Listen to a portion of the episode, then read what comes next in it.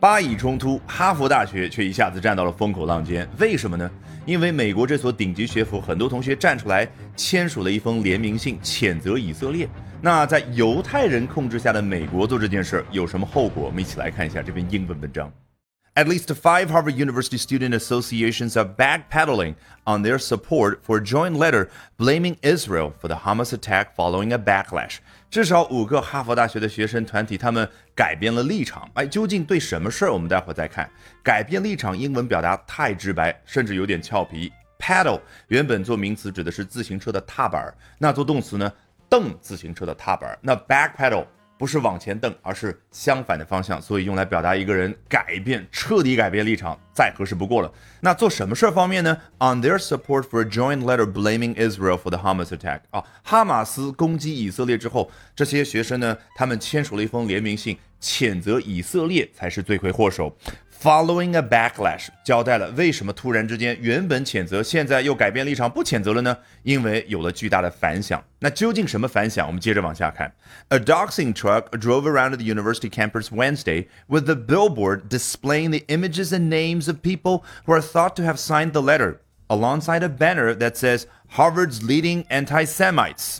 Dox 这个动词，不要看它的拼写，注意听 ，dox 实际上可以拼写成 D-O-C-S。这就是它最早的拼写，一眼就看出来是 documents 的缩写，一堆文件。那当年的黑客如果黑到某个人的电脑，把这个人个人信息相关的所有文件搞到手，他就觉得这种行为就叫 dox， 这不就对应咱们中文所说的人肉某某某吗？所以 dox 这个新的拼法就直接对应那个动作，那个动词。那 doxing truck 我们看来好像把一些人肉的信息展现在这辆卡车上面，果然如此在周三的时候呢，在哈佛大学的校园当中就有这样一辆卡车在那儿驶着。然后 with the billboard displaying the images and names of people who are thought to have signed the letter， 把那些被认为签署了这封联名信的所有人员，他的名字和照片就展现在一个巨大的 billboard 卡车上面，有个广告牌，有个展示牌显示在上面。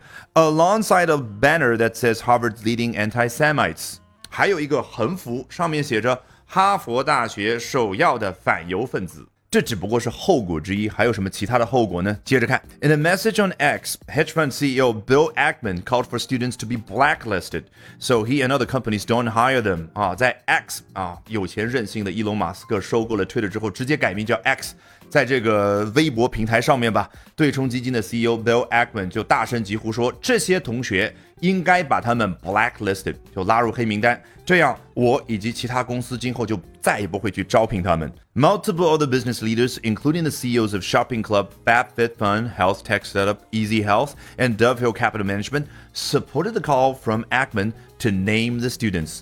多个其他一众 CEO 具体他们的名字和公司我们就不再念了，他们都站出来支持刚刚这位 CEO 大声疾呼的内容，那就是把这些学生，不好的学生要拉入到黑名单当中。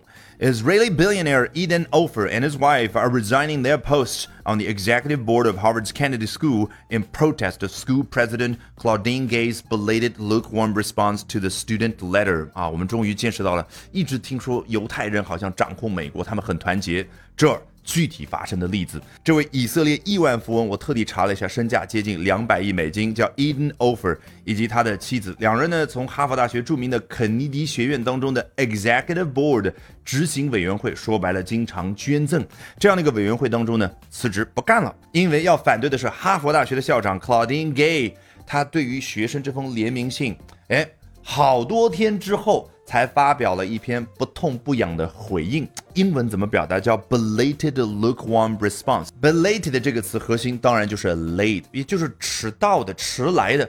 比如说你的好朋友前天过生日，但是你忘记祝福了，今天想起来，那你只能发个消息 Happy belated birthday， 心里有点小忐忑lukewarm 我们再复习一下，一杯水如果不温不火不烫， lukewarm 那用来去形容一个人发表的不痛不痒，比较在中间，很安全我也不支持你，我也不反对你，这样的一种行为，当然就用这个词再合适不过了。Alrighty, edition of Albert Talks English。今天的 Albert 说英文就到这儿，别忘了关注我的微信公众号 Albert 英语研习社，就能够免费获取大量的英语学习资源，同时了解我高效的英语口语学习方法。Bye for now and see you next time, guys.